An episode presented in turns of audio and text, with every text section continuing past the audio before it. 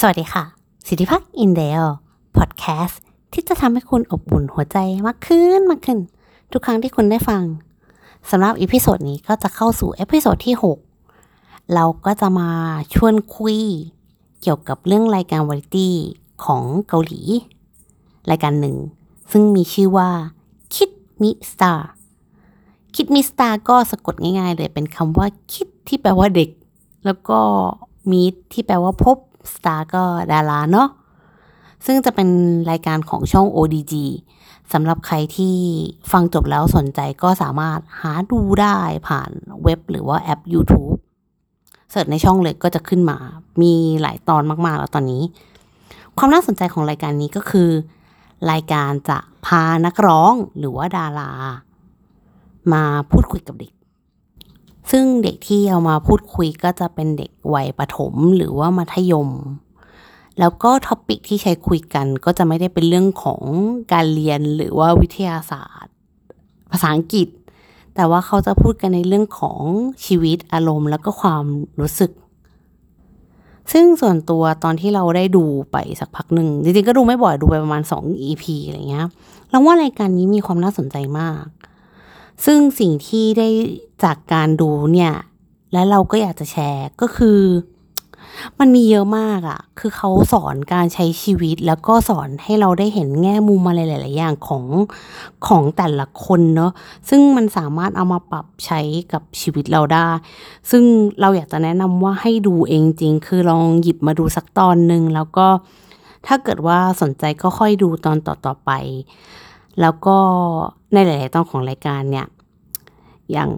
ที่น่าสนใจก็จะมีการพูดถึงเรื่องอย่างของตอนซิโก้เนอะเขาก็จะพูดถึงเรื่องการเรียนรู้ที่จะอยู่กับความเจ็บปวด หรือว่าของ Treasure อย่างเงี้ยก็จะเป็นเรื่องเกี่ยวกับการตัดสินใจครั้งสำคัญในชีวิตอย่างเช่นหนึ่งใน member ของวง คือเขาต้องเหมือนทิ้งชีวิตมาตั้งแต่เด็กๆอะ่ะ เพราะว่าเหมือนเดบิวต์เนอะอืม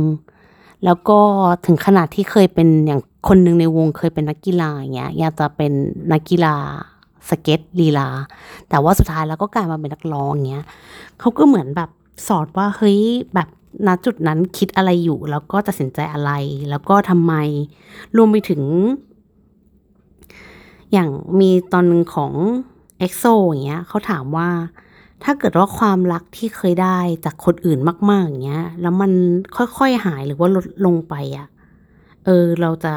จัดการกับความรู้สึกนั้นยังไง ซึ่งเราว่ามันน่าสนใจมาก มันคือสิ่งที่เกิดขึ้นได้ในชีวิตประจำวันของแต่ละคน แล้วก็ไม่ค่อยมีรายการไหนหรอกมาบอกเราว่า คนเราคิดแบบไหนหรือว่ามันมีทางออกในการเจอปัญหาแต่ละปัญหายังไงบ้าง ซึ่งเราก็ค้นพบว่าในทุก EP ที่ดูเนี่ย มีประเด็นหนึ่งที่มันเป็นคีย์เวิร์ดเลย นั่นก็คือการซื่อสัตย์ต่อความรู้สึกของตนเอง จริง ๆ มันก็คือการรู้จักตนเองแหละ หลายคนก็อาจจะสงสัยว่า เฮ้ยแล้วการรู้จักตัวเองสำคัญยังไง ซึ่งสำหรับเรานะ เราว่ามันสำคัญมากอะเพราะว่าไม่ว่าเราจะมีความสุขหรือว่ามีความทุกข์อะเราต้องรู้จักตัวเองก่อน เราอาจจะใช้ ชีวิตโดยที่ไม่ได้ทันสังเกตเลยว่าอะไรที่ทำให้ชีวิตเรามีความสุข หรืออะไรที่ทำให้เรามีความทุกข์ซึ่งเราว่าถ้าเรารู้ว่าอะไรที่ทำให้สุขหรือทุกข์อะมันจะทำให้เราคอนโทรลการใช้ชีวิตได้ง่ายขึ้น อย่างเช่นถ้าเราค้นพบว่า กุ้งเทมปุระเป็นของที่ทำให้เรามีความสุข เวลาที่เรามีปัญหาเราอาจจะรู้สึกว่าเฮ้ยไปกินกุ้งเทมปุระก็ได้ มันก็จะเหมือนเยียวยาได้บางส่วน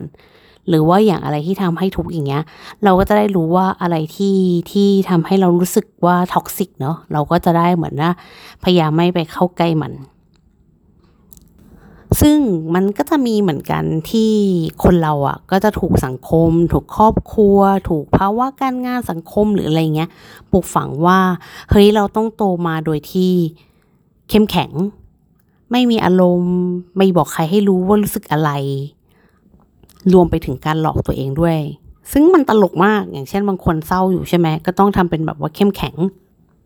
ร้องไห้ไม่ได้ ซึ่งจริงๆเราว่าคนเราอะมันไม่จำเป็นต้องเข้มแข็งตลอดเวลาหรอก คนเรามันอ่อนแอได้ ไม่ได้กการอ่อนแอไม่ได้ขึ้นอยู่กับว่าเราเป็นเด็ก หรือว่าเป็นผู้ใหญ่ หรือว่าเป็นผู้หญิงหรือเป็นผู้ชาย คนเราอ่อนแอได้เสมอ แล้วการอ่อนแอมันมีข้อดีด้วยนะ มันทำให้เราได้เห็นว่าตัวเราน่ะ รู้สึกอะไรอยู่ แล้วก็เราจะผ่านช่วงปัญหาเหล่านั้นไปได้ยังไง ซึ่งถ้าเราฟรีซมันเอาไว้ด้วยการบอกว่าเฮ้ย เรื่องนี้เราแบบไม่รับรู้ มันจะแก้ปัญหาไม่ได้เลย ถ้าเราไปเจอเหตุการณ์แบบนี้ซ้ำอีก เราก็จะไม่รู้ทางออกอยู่ดีว่าเราต้องทำยังไงเพื่อให้ตัวเอง ไม่ติดอยู่ในปัญหานั้น ซึ่งเราว่าการที่เรารู้ว่าตัวเอง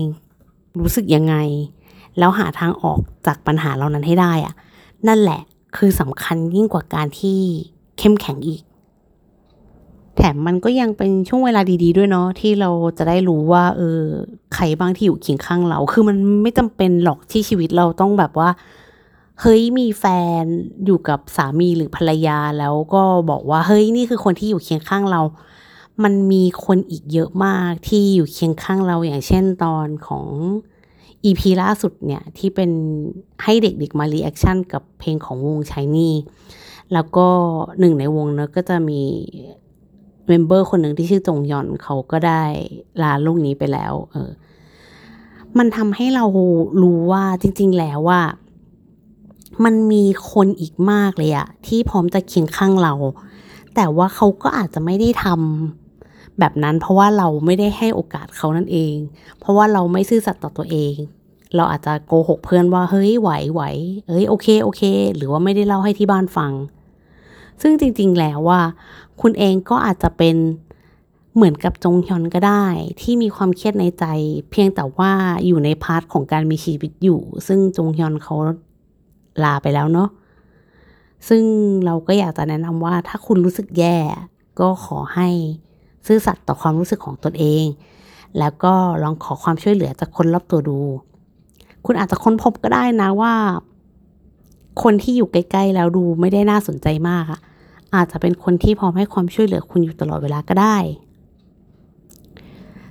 สำหรับเอพิโซดนี้ก็ขอลาไปก่อนนะคะ สิริพักอินเดโยจะมาพบกันใหม่ในอังคารหน้า สวัสดีค่ะ